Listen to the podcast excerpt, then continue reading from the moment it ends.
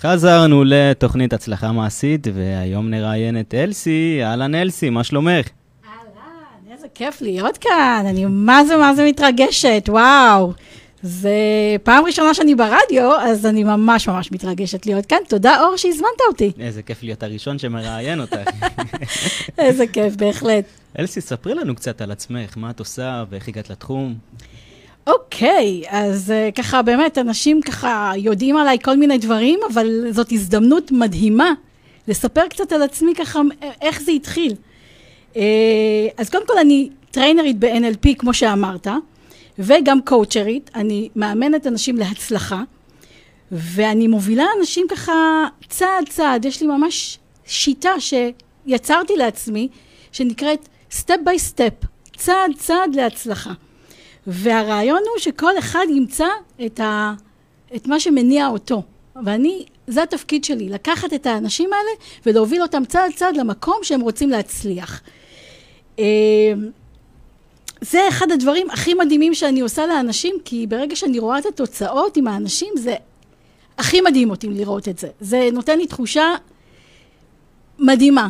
ואנשים לא מבינים כמה כוח יש להם בתוכם.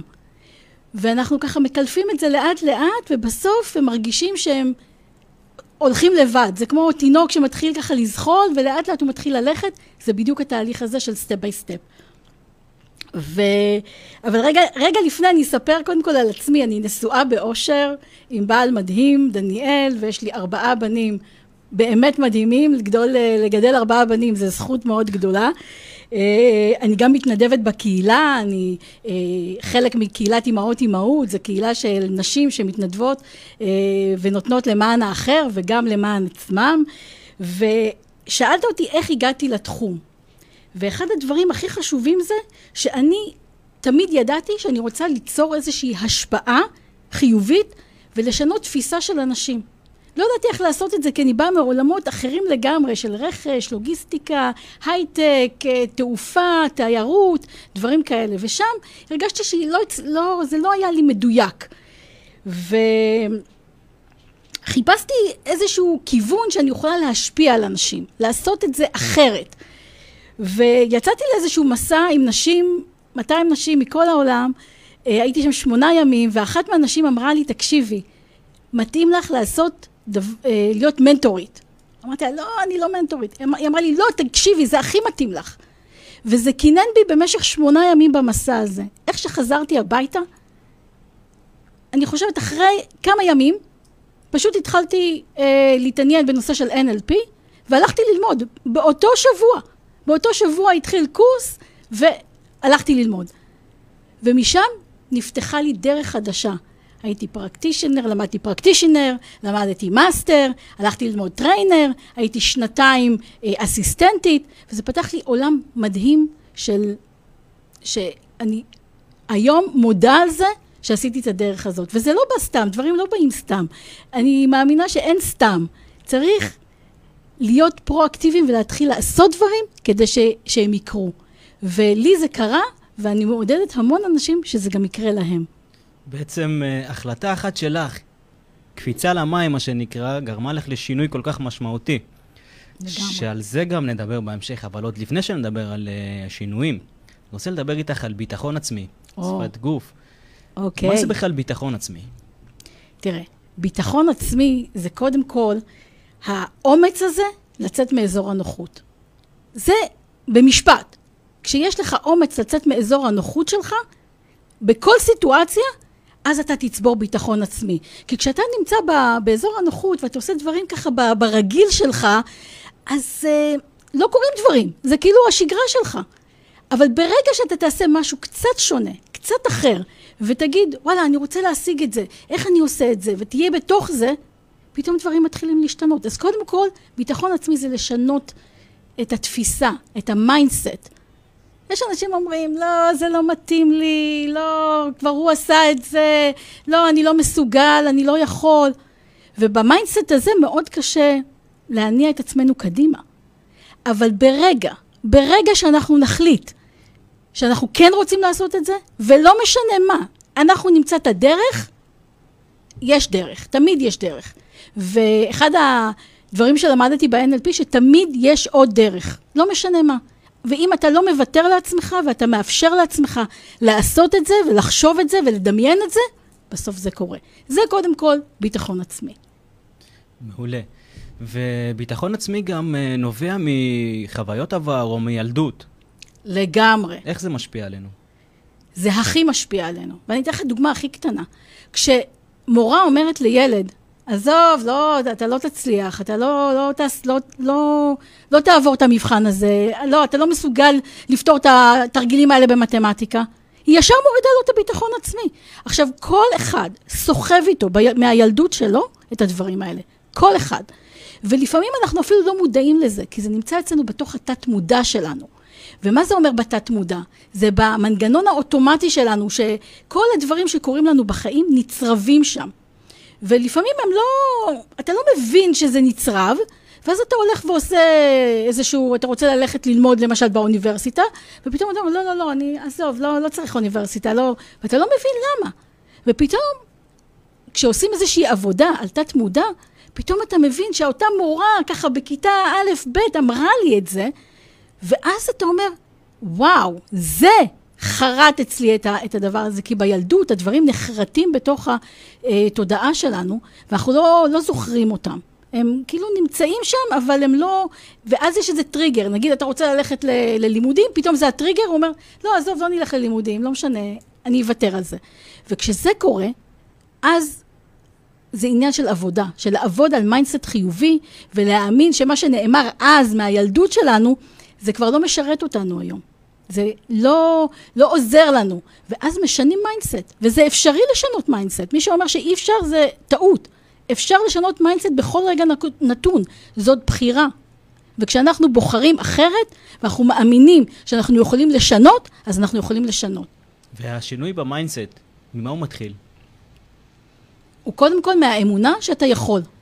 קודם כל צריך להאמין שאתה יכול לעשות את זה. ברגע, אתה יודע, יש הרבה אנשים שעסוקים בלהקשיב לאנשים אחרים. הוא אומר לי, לא, אני לא יכול, זה אומר לי, לא, לא כדאי לך. כל אחד בא מהמקום שלו, מהעולם תוכן שלו, מאיפה שהוא נמצא. ולכן הוא אומר את זה, זה לא קשור לפעמים אלינו בכלל. ואנחנו לוקחים את זה כאילו זה תורה מסיני. וזה בעיה. כי האנשים המצליחים הם אנשים שאמרו להם שאתם לא, שאתם לא תצליחו. והלכו עם זה עם הראש בקיר. עם הראש בקיר. והם הצליחו. הם הצליחו. דווקא האנשים שאמרו להם שהם לא יצליחו, ואמרו להם, לא, אין סיכוי, ודווקא אלה האנשים שהצליחו. אז אל תיקחו...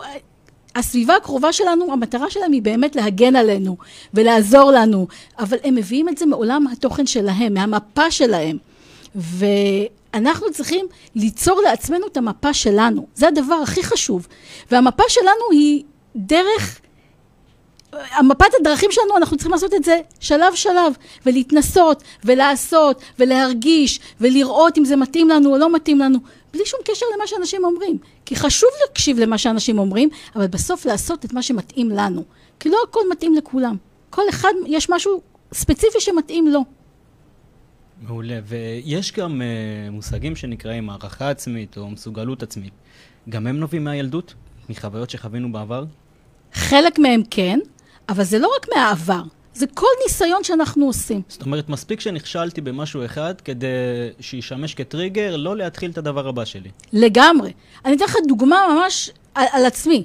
כשאני הלכתי לעשות את הטסט הראשון שלי, בגיל אה, אה, 18, רגע לפני הצבא, זה בדיוק, יצא בדיוק באותו יום של הגיוס שלי, הייתי כל כך לחוצה, הייתי כל כך אה, עצבנית, הייתי ממש בלחץ, הרגשתי שאני לא אעשה את זה טוב, אתה מבין? זה כבר מחשבה יוצרת מציאות, על זה אנחנו גם יכולים לדבר שעות על מחשבה יוצרת מציאות. וברגע ששמעתי את זה, הייתי צריכה להיות בטסט באותו יום של הגיוס שלי, כבר נכנסתי ללחץ. לא משנה, הגעתי לטסט, הגעתי, אבל לא עברתי אותו. והתחושת כישלון הזאת, אה, נצרבה בידי חזק, כאילו עכשיו מתי אני אלך עוד פעם, עכשיו אני רק מתגייסת ויעבור זמן, וגם אבא שלי קצת הלחיץ אותי, אמר לי, טוב, עכשיו השקענו את כל זה ולא יצא מזה כלום. זה היה נורא קשה. אבל אז גייסתי כוחות ואמרתי, אין מצב, כולם נוהגים, כל החברים שלי נוהגים, גם אני רוצה לנהוג. וזה באמת לגייס את האמונה העצמית ואת המסוגלות הזאת של להאמין שאת יכולה. ולקח לי אמנם חצי שנה, אבל אמרתי, זהו, אפילו לא, לא עירבתי את אף אחד. עשיתי את זה לבד עם עצמי, ואמרתי, אני יכולה לעשות את זה. והלכתי ועשיתי ועברתי בטסט שני, כי באתי מאוד מוכנה. דווקא הכישלון, לכאורה כישלון, כי אני לא אוהבת לקרוא לזה כישלון. אנחנו מאמינים ב-NLP שאין כישלון, יש רק משוב לצמיחה. כל כישלון זה בעצם שיעור לחיים. זה מלמד אותי מי אני ומה אני ומה אני מסוגלת לעשות, וזה שנכשלתי אומר שזאת דרך שלא עבדה בשבילי. אבל אני צריכה למצוא עוד דרך אחרת, משהו שונה. כי לעשות את אותו דבר זה מביא אותנו תמיד לאותן תוצאות. אז הרעיון הוא לעשות רגע משהו שונה. והלכתי ובאמת עשיתי משהו שונה. לא אמרתי לאף אחד, לקחתי את הדרך שלי, הלכתי איתה, אמרתי יאללה, אני לוקחת איזה שניים שלושה שיעורים ואני עושה את זה. ואמרתי לעצמי שגם אם אני לא אעבור את זה, אני אעשה עוד פעם. כאילו, הגעתי עם איזושהי מחשבה שאני לא מוותרת לעצמי. וזה דבר מאוד חשוב, שאנחנו צריכים להאמין בעצמנו, שאם זה לא יעבוד, תהיה דרך אחרת. כי תמיד יש עוד דרך. וזה פתח לי עולם חדש, להאמין שתמיד יש עוד דרך. תחשוב, כאילו אתה עושה משהו ולא מצליח לך, ואתה עושה עוד פעם ולא מצליח. ואז אתה אומר לעצמך, רגע, אולי אני צריך לעשות משהו אחר. פתאום יש איזו הערה ואומר, וואו, כן, דווקא כשאתה הכי, הכי נמוך, מרגיש הכי, הכי גרוע עם עצמך, אז אתה אומר, וואו, יאללה, יש לי עוד דרך, מצאתי משהו. וברגע שזה קורה, אז אתה באמת מצליח. ואפילו ההצלחה שם היא הרבה יותר מתוקה, כשאתה מצליח מהמקום הזה. בעצם שינוי קו המחשבה עם עבודה אינטנסיבית על המנטליות והרבה דיבור עצמי שלך, עזר לך לשנות גם את הפעולות ולבסוף את התוצאה הרצויה לקבל אותה. נכון. ואני רוצה להגיד לך עוד משהו לגבי זה, כי אנשים מספרים לעצמם סיפורים בראש שלהם, מריצים סיפורים שאין להם לפעמים שום אחיזה במציאות. הם ממציאים את זה לעצמם כדי לעצור את עצמם, כדי להגן על עצמם, יש כאן מטרה מסוימת. אבל הסיפור הזה שאתה מספר לעצמך בראש, לפעמים כשאתה עושה אותו בשטח, הוא הרבה יותר פשוט. השד לא נורא, לא כזה נורא. בדיוק, השד לא כזה נורא, וזה הרבה יותר פשוט, זה הרבה יותר קל, זה פתאום, אה, זה לא, זה לא היה כזה סיפור מסובך. אבל הסיפור הפנימי שלנו, הסיפור בראש שלנו, הוא הדבר המרכזי שאנחנו מספרים לעצמנו ועוצרים את עצמנו מלהצליח. וכאן המקום להגיד שבמקום לספר לעצמנו סיפורים ולהכניס לעצמנו כל הזמן מחשבות מטרידות, אנחנו צריכים לשאול את עצמנו את השאלה, האם זו מחשבה מקדמת? האם מה שאני הולך לעשות עכשיו זה יקדם אותי? המחשבה הזאת שאומרת לי, לא, אל תעשה, האם זה מקדם אותי? כן, לא, לא, זה לא מקדם אותי. אז בואו נחשוב מחשבה אחרת. זה, זה באמת תהליך של עבודה, זה לא קורה ברגע. אבל ברגע שאנחנו שואלים את עצמנו כל הזמן את השאלה, האם זה מקדם אותי, האם המחשבה הזאת מקדמת אותי, זה יכול להביא אותנו קדימה. ולא להכניס את עצמנו ללופ של מחשבות אה, אה, טורדניות כאלה בתוך הראש. מעולה, מעולה. המוח שלנו גם הוא... אולי המרכיב העיקרי שלו זה לגרום לנו לשרוד. התפקיד שלו זה שאנחנו נשרוד.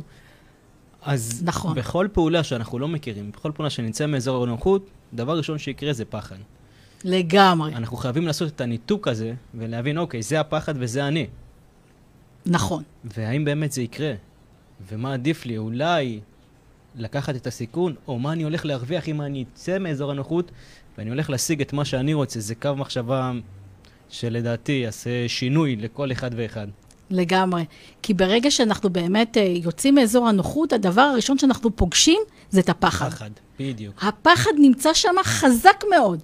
כי כשאתה יוצא מאזור הנוחות למשהו שאתה לא מכיר ולא יודע, אז הפחד, יש לו תפקיד, הוא מנגנון הגנה מאוד חזק לגוף שלנו. הוא עוזר לנו, הוא, הוא שומר עלינו, זאת המטרה שלו.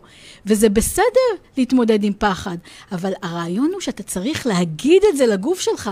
אני יודע שאתה מפחד, אני יודע שזה לא פשוט לגוף שלנו, אנחנו יודעים שזה לא פשוט לגוף שלנו להתמודד עם זה, ועדיין אנחנו נצליח לתת תקווה. זה דבר קריטי להצלחה.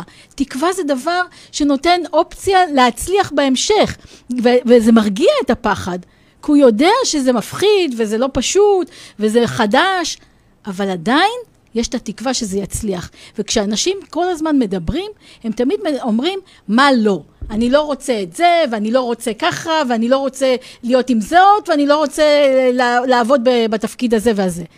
אנחנו, הגוף שלנו, לא מבין מה זה לא, אוקיי? זה כמו להגיד, אה, תחש... אל תחשוב על פילים ורודים, וזה מה שיעלה לך, נכון. הפילים הוורודים. אז הגוף שלנו, קודם כל, הוא מדבר בסימנים וסמלים, התת-מודע שלנו. ישר כשאתה אומר משהו, הוא ישר קולט. כשאתה אומר, אני לא רוצה לעבוד כאן, הוא דווקא תגיע למקום הזה של לעבוד כאן. כי תת-מודע שלנו שמע את ההמשך של המילה לא.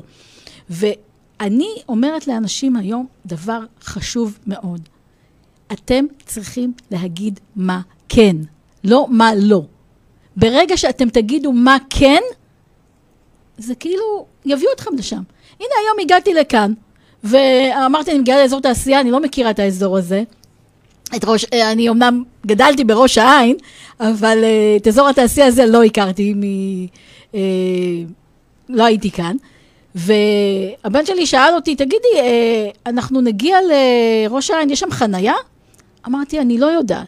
אבל אתה יודע מה? אני מכוונת לזה שתהיה שם חנייה. איך שנגיע, נמצא חנייה. אל תדאג. ואני תמיד עושה את זה, דרך אגב, זה טריק מדהים.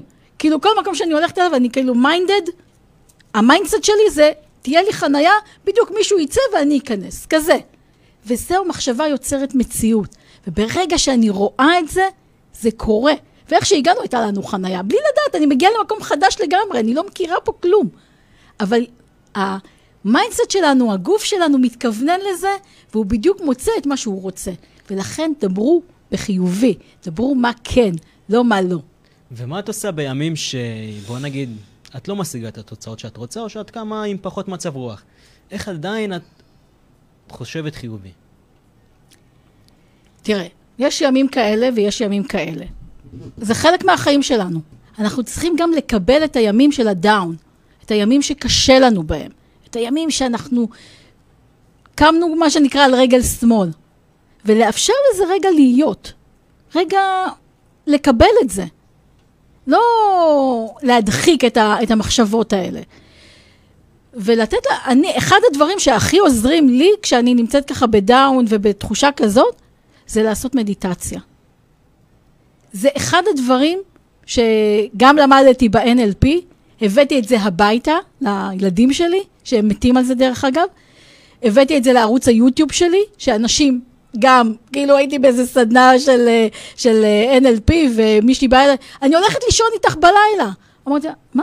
היא אומרת לי, כן, אני מקשיבה למדיטציות שלך והולכת לישון כל לילה עם המדיטציה שלך. זה עושה לאנשים הבדל, זה עושה איזשהו פוקוס, זה עושה איזשהו משהו שגורם לאנשים פתאום להתפקס רגע, לעשות ריסטארט למערכת שלהם. ניתוק מחשבות. אה, לגמרי. וכשעושים דמיון מודרך, ב- ו- ו- מיינדפולנס, זה מביא אותך למקום אחר בחיים שלך. זה פשוט מרגיע את כל המערכות האוטומטיות של הגוף, וזה קריטי להצלחה. אני ממליצה לכל אחד לעשות מדיטציה. זה אחד הכלים הכי מדהימים שיכולים להיות, הם גם... אה, מכניסים אה, באמת מחשבות מאוד מאוד חיוביות, אה, מעצימים את הגוף, נותנים לו באמת איזושהי עוצמה וכוח, שזה משהו שאני ממש ממליצה לכל אחד. אפילו בערוץ היוטיוב שלי אני כל חודש מעלה מדיטציה, כדי שאנשים יתחברו לזה ויקחו את זה לחיים שלהם. יש כאלה שעושים את זה בבוקר, יש כאלה שעושים את זה בלילה לפני שהם הולכים לישון. אני אוהבת לעשות את זה בצהריים. למה? זה נותן לי איזשהו פוש להמשך היום שלי, וזה נהדר. אז קחו את זה בשתי ידיים. מעולה, מעולה. אלסי, לפני שנעבור על uh, שינויים, ואיך עושים שינויים, ומה הכלים הנכונים ליצירת שינוי, או השלבים הנכונים, mm-hmm. אני רוצה שתתני לנו עוד שתיים, שלוש כלים שיעזרו לנו להעלות את הביטחון העצמי. אוקיי, okay, תראה, אז ביטחון עצמי זה משהו שצריך לעבוד עליו. זה לא קורה ברגע. פתאום יש לי ביטחון עצמי, אין לי ביטחון עצמי. זה משהו שדורש עבודה. אבל מה שחשוב לי להגיד, שאם מישהו אומר לי, אני רוצה שיהיה לי יותר ביטחון עצמי, הוא צריך לבדוק איפה כן יש לו ביטחון עצמי בחיים שלו. כי אין דבר כזה, אם הוא אמר ביטחון עצמי, סימן שיש לו את זה איפשהו בחיים יש. יש. כן, אין לו ביטחון עצמי בעבודה, אבל בבית יש לו הרבה ביטחון עצמי, נכון? או באיזשהן סיטואציות מסוימות עם החברים שלו, יש לו המון ביטחון עצמי. למצוא את הנקודה שבה יש לי ביטחון עצמי? בדיוק. לא רק למצוא את הנקודה, לראות מה עובד שם. לשאול את עצמך, רגע, אה, עם החברים שלי יש לי ביטחון עצמי, מה קורה שם? איך אני מרגיש בגוף שלי? איך, מה אני רואה? מה אני שומע כשאני עם ביטחון עצמי? איפה אני מרגיש את זה בגוף שלי כשיש לי ביטחון עצמי, כשאני עם החברים שלי? ברגע שאתה עושה את ההקשה הזאת, של קודם כל אתה בודק איפה הביטחון העצמי שלך עובד במקומות אחרים בחיים שלך, אתה עושה מה שנקרא copy-paste. לוקח את זה לעבודה שלך מול הבוס שלך, ופתאום אתה יושב אחרת, אתה מרגיש אחרת, אתה... אה, אה, אמרת אצל החברים שלך, אתה מרגיש את זה נגיד בלב, אז פתאום אתה הולך אה, לבוס שלך ויושב שם, ופתאום אתה אומר, רגע, בלב שלי אני מרגיש תמיד איזו תחושה כזאת שמדגדגת לי שיש לי ביטחון עצמי, או אני מרגיש את זה בזרועות, איפה שאתה מרגיש את זה שם, תעשה פשוט הקשה לשם. וזה מאוד עוזר, כי פתאום אתה פתאום מרגיש אחרת, גם היציבה שלך משתנה, פתאום אתה יושב יותר יציב, פתאום אתה מחייך, אתה הרבה יותר אה, שפת גוף פתוחה יותר, אז תשימו לב, זה, זה באמת עבודה עצמית, כל אחד עם עצמו, שבודק איפה הביטחון העצמי שלו נמצא בחיים האחרים שלו, והוא עושה הקשה לחיים ה, אה, שאין לו שם ביטחון עצמי, ופתאום זה יכול לעבוד. דרך אגב, יש לי הרבה אנשים שבאים אליי אה, לטיפול, אה, לליווי אישי, והם בעיקר חבר'ה צעירים, בני 24 ומעלה, והם תמיד, יש להם את הקושי הזה בזוגיות, למשל, לה, להכיר נשים חדשות. הם תמיד, תמיד בלחץ מזה. והם אומרים, לא, אין לי ביטחון עצמי לגשת אליה וזה. אז אמרתי, טוב, אז בוא תבדוק איך אתה עושה, אה, איך אתה ניגש בעצם לדבר עם החברים שלך. תראה מה עובד שם, ופשוט תקיש את זה לקטע הזה של להכיר נשים חדשות. וזה עובד, זה עובד כמו קסם, זה רק עניין של תרגול. אז אמרנו, קודם כל זה לראות copy-paste למקום הזה. להעתיק. ופרואקטיביות. אנשים רוצים ביטחון עצמי, אבל הם לא מוכנים לעשות שום דבר בשביל זה. הם יושבים ומשתבללים בתוך המקום שלהם, ולא זזים מטר. ואם אתם תתחילו לעשות פעולות קטנות, עכשיו לא מאחד למאה, תתחילו אחד, עשר, קטנים. צעדים קטנים, דברים שיכולים לתת לכם תחושה שעשיתם, התקדמתם ביחס לעצמכם. קצת יותר. כי ברגע שאתם לא תעשו כלום, זה לא יקרה. ואתם גם לא תרגישו את הביטחון העצמי, הוא באמת יברח לכם. אם תעשו פעולות, תרגישו הצלחה, זה יחזק את הביטחון העצמי שלכם. זה ייתן לכם תחושה שהצלחתם. ואת זה אנשים לא זוכרים לעשות, וזה גם קשה. זה באמת קשה. זה קשה להיות פרואקטיביים. זה אנשים שהם רוצים כבר להיות על ההר, אבל הם לא מוכנים לעשות את הדרך להעלות אותה. לא סבלניים מספיק. לא רק שלא סבלניים, הם גם לא סבלניים וגם לא מוכנים לעשות את הדרך. הם רוצים כבר לנחות על ההר, בלי לעשות את כל השלבים של לטפס על ההר עצמו. וצריך להיות פרואקטיביים בשביל זה, צריך לעבוד. אם אתם לא עובדים ולא עושים, זה לא קורה לבד. אתה יודע, לפעמים אנשים רואים הצלחות של אנשים אחרים, רואים את uh, טוני רובינס, רואים את ההצלחה של זה, רואים את uh, אופ, אופרה ווינפרי, כל מיני אנשים שמצליחים בעולם, או כל מיני זמרים. אבל זה לא בא לבד. או אני דווקא אלך לספורט, שעכשיו הסתיימה אולימפיאדה, ורואים אנשים מקבלים אה, אה, מדליות זהב. כמה עבודה, כמה השקעה, כמה אה, אה, אימון זה דורש, כמה עבודה מנטלית, ולא רק עבודה אה, פיזית, גם מנטלית זה דורש. אז אף אחד לא מבקש מאיתנו להגיע לאולימפיאדה, אבל בואו נעשה את הצעדים הקטנים האלה כדי להגיע כל אחד במקום שלו שרוצה להשתפר עוד קצת. וככל שתשפרו את עצמכם צעד אחד, אתם תרצו לעשות עוד צעד. אתם, זה, זה, זה יבער בכם מבפנים.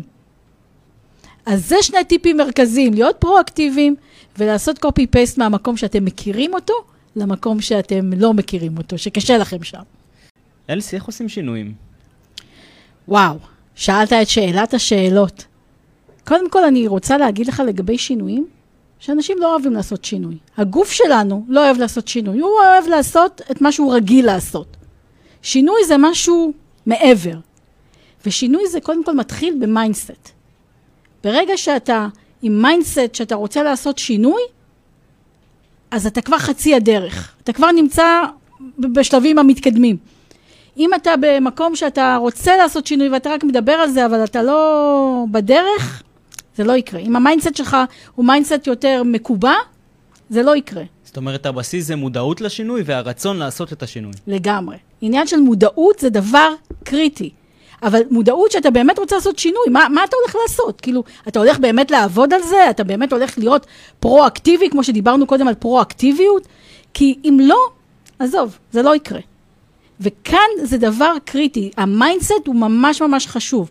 והאנשים שרוצים לעשות שינוי, או רוצים לעשות משהו אחר, הם, זה בוער בהם מבפנים. וברגע שזה בוער בהם, אז הם מוכנים להשקיע בזה בוקר, צהריים, ערב, הם לא יאכלו, הם לא ישתו, זה חלק מה... ממי שהם. אבל הם צריכים להיות ב mindset הזה. וזה לוקח זמן, יש אנשים שזה לוקח להם שנים, יש אנשים שהיום דווקא אני מגלה הרבה חבר'ה צעירים שעושים את זה בגילאים מוקדמים. יש להם mindset מדהים לשינוי. הדבר החשוב הוא שכשאתה רוצה לעשות שינוי, זה שאתה לא צריך כל הזמן להשוות את עצמך לאחרים. שזה גם מוריד את הביטחון העצמי. עכשיו, אם אנחנו... אני משחזר את מה שדיברנו עליו בחלק הראשון, בדרך כלל כשאתה משווה את עצמך למישהו שיותר טוב ממך, זה גורם לך לערער ביכולות שלך, עצמך. בדיוק. אבל זה לא, זה לא אמיתי. כי כל אחד יש לו את היכולות שלו ואת הדרך שלו, ואתה צריך להאמין בעצמך כדי לעשות את השינוי. אבל אם אתה תעשה את זה ביחס לאחרים, יש סיכוי אחד. זה כמו לרוץ עם, האחי, עם, ה, עם הבינוניים, ואז אתה נגיד ראשון, אבל אז אתה לא ממש ממש מצליח להתקדם. ואם אתה רץ גם עם הטובים, קדימה, אבל אתה כל הזמן משתפר ביחס לעצמך. שזה הדבר הקריטי. כי לא משנה, זה לא משנה אם הם הגיעו ראשונים. זה משנה אם עשית את זה בדקה, או בדקה וחצי, אם עשית את זה בדקה וחצי, או עכשיו עשית את זה בדקה, את הריצה הזאת. וזה הדבר הקריטי. לא, כשאני אומרת לרוץ עם אחרים, אנחנו כל הזמן במגרש משחקים, אנחנו רצים עם, כל הזמן עם אנשים אחרים. הרעיון הוא שאתה צריך להסתכל על התוצאות של עצמך, וכמה השתפרת ביחס לתוצאות הקודמות שלך. וזה אנשים לא שמים לב, הם מפספסים את זה, הם עסוקים בלהסתכל על הדשא של השכן, אם הוא ירוק יותר או לא ירוק, או כמה הוא ירוק. וכאן זה פספוס. אז אל תתעסקו באנשים אחרים, תתעסקו בעצמכם ותשפרו את עצמכם כל הזמן.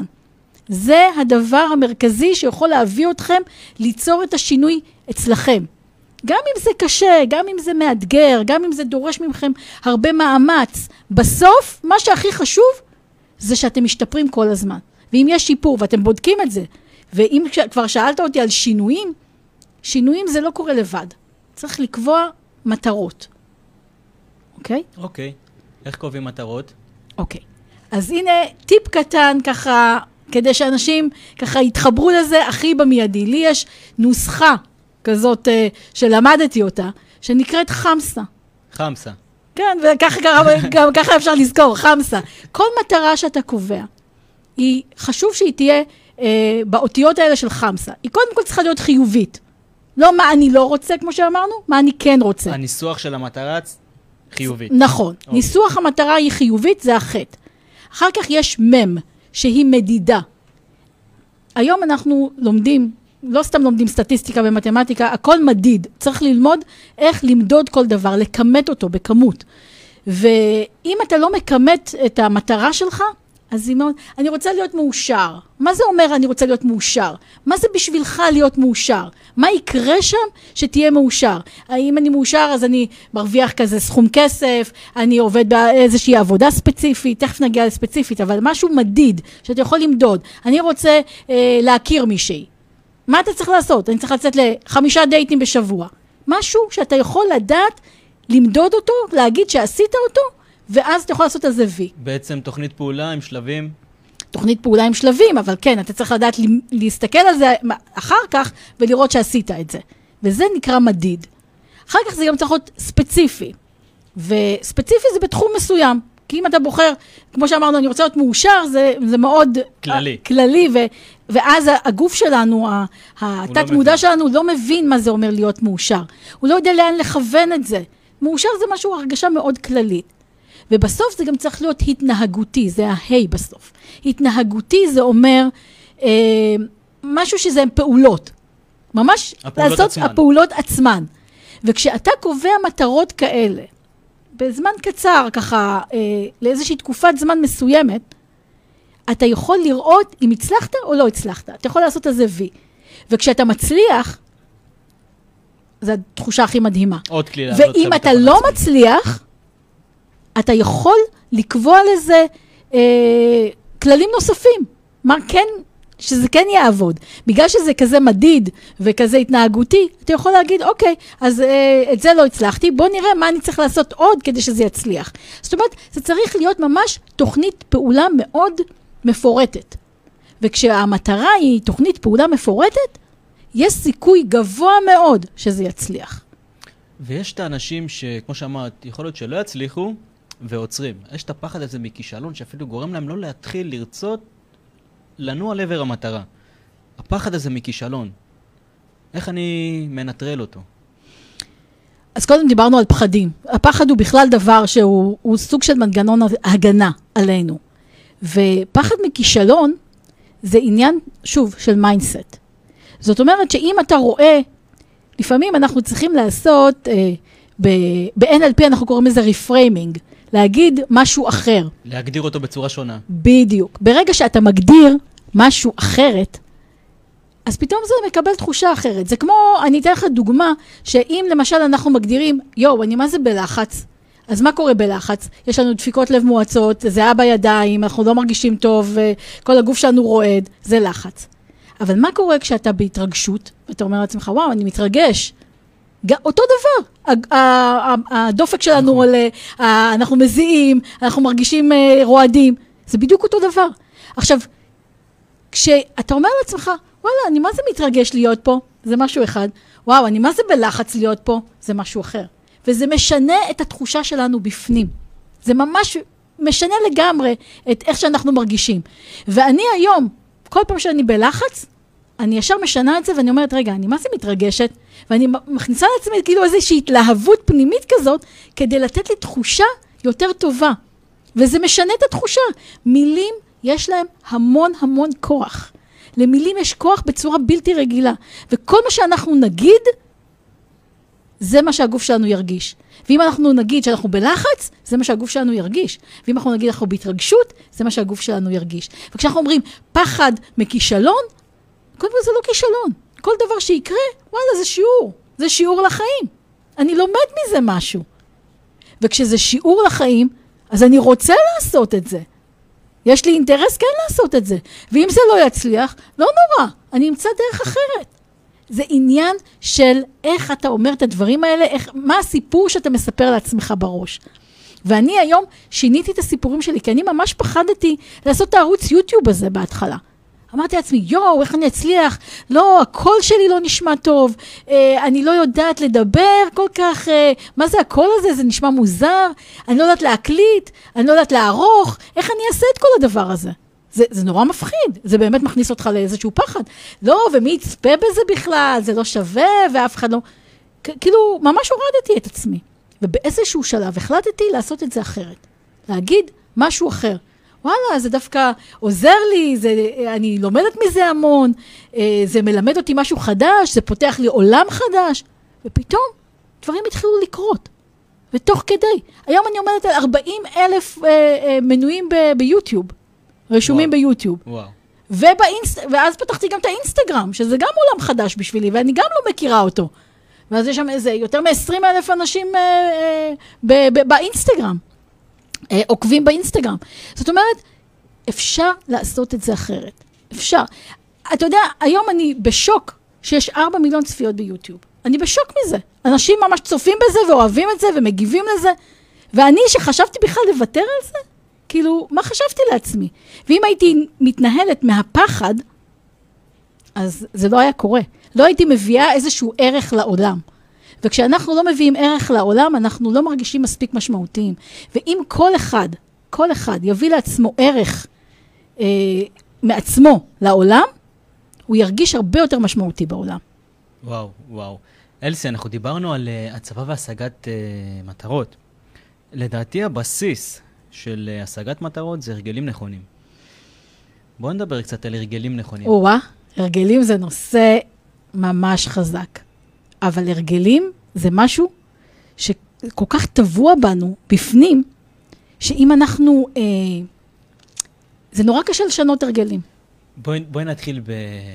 בואי נסבין מה זה הרגל קודם כל. אוקיי, הרגל זה איזשהו אה, מעשה, או איזשהו משהו שאתה עושה, והוא אה, אוטומטי. זאת אומרת, פעולה שחוזרת על עצמה. פעולה אוטומטית שחוזרת על עצמה, שאני לא מערב אפילו את המוח, פשוט כמו לצחצח שיניים בבוקר. בדיוק, כמו לצחצח שיניים בבוקר. זה הרגל. אתה קובע לעצמך איזשהו הרגל, שאתה... זה כבר הרגל שאתה עושה אותו שנים, אז אתה, אתה קם בא, בא, באופן שם הכי לזה. אוטומטי, ועושה את זה בצורה הכי אוטומטית שיש. עכשיו, אה, אה, לצחצח שיניים בבוקר זה הרגל טוב, אוקיי? כן. אבל יש לנו הרבה הרגלים שהם לא משרתים אותנו. יש את ההרגל הזה שאתה קם אה, ליד המיטה, ויש לך את הטלפון, ואתה ישר בבוקר קם, והדבר הראשון זה אתה נכנס לפייסבוק, או נכנס לאיזה רשת חברתית אחרת, ישר מזפזפ. וישר בזה אתה מתעסק. אתה משקיע את הזמן על הדבר הזה. זה הרגל שלא מקדם. הוא לא עושה כלום, חוץ מרגע ל- להפיק את הסקרנות שלנו מבפנים, הוא לא עושה שום דבר. אה, אני הייתי עושה את זה שנים. שנים הייתי עושה את זה. אמרתי, רגע, זה ממש לא מקדם אותי. אני צריכה לקום, צחצח שיניים, לתרגן, אה, להתחיל את היום שלי. מה אני צריכה להיכנס בכלל לדבר הזה עכשיו? והרגל זה משהו שמחולק לשלוש. יש קודם כל את הדבר הזה שאתה אה, מבין שזה לא משרת אותך יותר. אתה צריך להבין את זה. עוד פעם חוזרים למודעות. בדיוק. הרעיון הוא שאם אתה קודם כל אומר, יש לי את ההרגל הזה ואני רוצה להפסיק אותו, זה המודעות הזאתי, זה שלב טוב כדי להתחיל לשנות הרגל. כי אתה לא יכול מודע- לשנות. אגב, להיות מודע להרגלים שטבו- שכבר נטמעים אצלנו וטמויים אצלנו המון שנים, זה מאוד קשה לזהות אותם. זה אנחנו לא נכון, שמים לב אליהם. זה נכון, אבל אתה יודע, לפעמים יש דברים חיצוניים, שנגיד מישהו אומר, או שאתה פשוט מרגיש. ש, של משקל למשל, אנשים אומרים, יואו, אני ממש עליתי במשקל, אני חייבת לשמור על הגוף שלי, אני חייבת לה, להיכנס לאורח חיים בריא. אבל איך עושים את זה? כאילו, אני אוכלת ג'אנק, אוכלת כל מיני שטויות, איך עושים את זה? אז קודם כל מודעות. אבל תקשיב, אנחנו כאן מדברים כבר כמעט עוד מעט אה, שעה, ואנחנו, אה, מודעות זה אחד הדברים הראשוניים. שחזרת על זה בכל השעה הזאת בעצם. לגמרי. דיברנו על זה מודעות. זה, מודעות זה דבר קריטי. וכשאתה מודע לזה שההרגל הזה כבר לא משרת אותך, אתה כבר יכול לעשות צעדים קדימה. כי כשאתה לא מודע לזה, זה לא יקרה. נכון. אתה צריך לרצות לשנות את ההרגל. אז הדבר הראשון זה להיות מודע להרגל עצמו. אחר כך זה להכניס הרגל חדש. על ההרגל הישן. כן. כי לקחת הרגל ולהיפטר ממנו זה מאוד קשה, כמו שאמרת, ואני מסכימה איתך, נכון. אבל אתה צריך למצוא הרגל חדש שייתן לך את אותו דבר. זאת אומרת, את אותו סיפוק וגמול. תגמול, בדיוק. הוא צריך לתת לך את התגמול של מה שאתה מפספס, כאילו, לכאורה. בהרגל הרע. נכון. הלא מקדם. בדיוק. וברגע שאתה מקבל איזשהו תגמול על הרגל חדש שאתה מכניס לחיים שלך, אז יכול מאוד להיות, זה לא יכול להיות, זה בטוח יכול לשנות. ובדרך זה המון ניסוי וטעייה. כי לא בטוח שיספק לי את אותו תגמול לפעולה שאני אעשה. נכון, ו- אבל, אבל זה בדיוק העניין, אתה צריך לגלות מה יעזור לך לקבל את אותו תגמול בהרגל חדש. ויש uh, פרק זמן מסוים שנטמע בו הרגל? Uh, סטטיסטיקה? יש אנשים שאומרים 66 יום, ויש כאלה שאומרים 21 יום, ויש... אבל אתה יודע מה אני אומרת? כל אחד זה אה, לעצמו.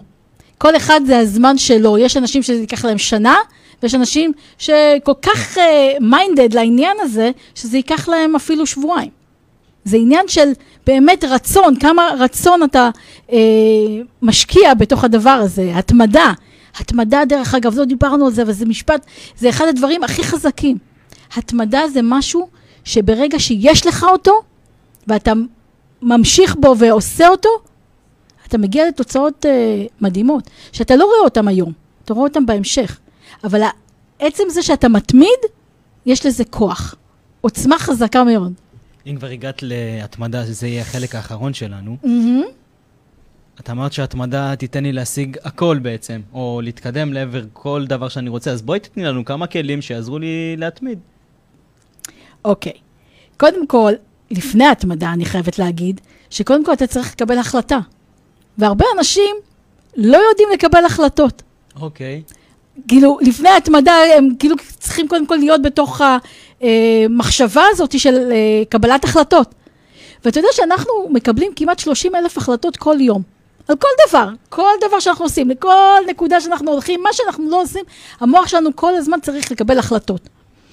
ולפעמים אנחנו מקבלים החלטה ואנשים ממש אה, אה, בלחץ מזה, שהם קיבלו את ההחלטה הלא נכונה, ושזה, אה, איזה טעות הם עשו, וכל מיני כאלה. באמת, רוב האנשים שאחרי שהם מקבלים את ההחלטה, הם אומרים, יואו, איזה טעות עשיתי, מה חשבתי לעצמי? ויש לי כאן טיפ מדהים לאנשים ש... אה, שמקבלים החלטות, ותמיד מצטערים על זה ונמצאים ברגעי חרטה על כל החלטה שהם עשו. אז הדבר החשוב הוא שתדעו, כל החלטה שאתם עושים היא נכונה לאותו רגע. ברגע שקיבלתם איזושהי החלטה, היא הייתה נכונה לאותו רגע. יכול להיות שאחרי חצי שעה תרגישו אחרת. וכשאתם אומרים לעצמכם, רגע, כשאני קיבלתי את ההחלטה הזאת, זה היה לי נכון לאותה שנייה, לאותו רגע, אז אתם משחררים את התחושה של החרטה. כי עכשיו אתם מרגישים אחרת, וזה בסדר, אבל קיבלתם את ההחלטה כי היא הייתה נכונה לאותה שנייה. ואז אנשים נרגעים. אז אנשים, אה, כאילו, הם אומרים, אוקיי, זה היה לי נכון לאותו רגע, אני לא צריך להתעסק עם זה עכשיו. אני לא צריך להרגיש רע עם זה שקיבלתי החלטה כזאת. אז זה לגבי החלטות. ואחרי שאתה מקבל החלטות, אתה צריך לעשות אה, איזשהו... אה, על מה דיברנו? על התמדה. על התמדה, אוקיי. אז התמדה זה דבר אה, שאמרנו שהדרך לקבל, אה, הדרך ל... אם אני אתמיד, אני אצליח להשיג כל מטרה שאני רוצה. כן, אבל להתמיד זה לא דבר תמיד פשוט. נכון. ולפעמים אתה צריך לעשות דברים אחרת. אני מאמינה שאנשים, כדי שהם יהיו בהתמדה, קודם כל הם יכתבו לעצמם איזה דברים הם רוצים להתמיד, ולפעמים לעשות את זה בצורה יצירתית. אגב, שזה מחזיר אותנו להרגלים, כי אם הרגלים קטנים ומקדמים, שנעשה אותם באופן יומיומי, יעזור לנו להתמיד, או אם נעשה פעולה שאנחנו לא אוהבים, אבל בכל זאת נעשה אותה, זה גם יפתח לנו את כוח הרצון, וגם את היכולת להצמיד, להתמיד, וגם. ייצור לנו את המומנטום החיובי, וגם יעלה לנו את הביטחון העצמי. וכל הפעולות הקטנות האלה יעזרו לנו להתקדם, להשיג את המטרות שלנו. לגמרי. אלסי, אנחנו לקראת סיום. וואו, איזה באסה? כי עשינו, אני רשמתי פה מלא שאלות, אנחנו עשינו אולי חצי וואו. אפילו פחות מחצי מהם. כן, כי יש לי המון המון המון דברים להעביר, אבל בסדר גמור, הכל טוב, הכל טוב. אלסי, אה, ולפני סיום, איך אנשים באמת יכולים להתחיל לעבוד איתך, או לראות תכנים שלך? יוטיוב אמרת, אינסטגרם. נכון, אז אנשים קודם כל יכולים תמיד לפנות אליי דרך ערוץ היוטיוב, אני מגיבה לכולם. בערוץ היוטיוב שלי נקרא Step by Step, גם האינסטגרם שלי נקרא Step by Step אה, IL, והם תמיד יכולים ליצור איתי קשר. אני פנויה לכל אדם שצריך אה, לעשות איזשהו אה, תהליך עם עצמו. אני גם עושה קבוצות לאנשים של למצוא את הניצוץ בחיים שלהם, שזה תהליך מדהים של חמישה מפגשים שאני עושה. אה, כל דבר שבאמת מישהו רוצה להרגיש, מישהו מרגיש שהוא צריך לעשות איזושהי דרך, אני כאן בשבילו. אלסי, אני רוצה להודות לך על כל הידע, הכלים. תודה. והעצות הנהדרות שלך. ואני רוצה להודות גם לכם שהייתם איתי היום, שמחתי להיות איתכם בתוכנית הצלחה מעשית. ואם אתם רוצים לקבל ממני עוד תוכן ועוד ידע ועוד כלים בכל מה שקשור להתפתחות האישית שלכם, אתם מוזמנים לחפש אור סגאוקר ביוטיוב, באינסטגרם או בספוטיפיי, ולעקוב. נתראה בשבוע הבא.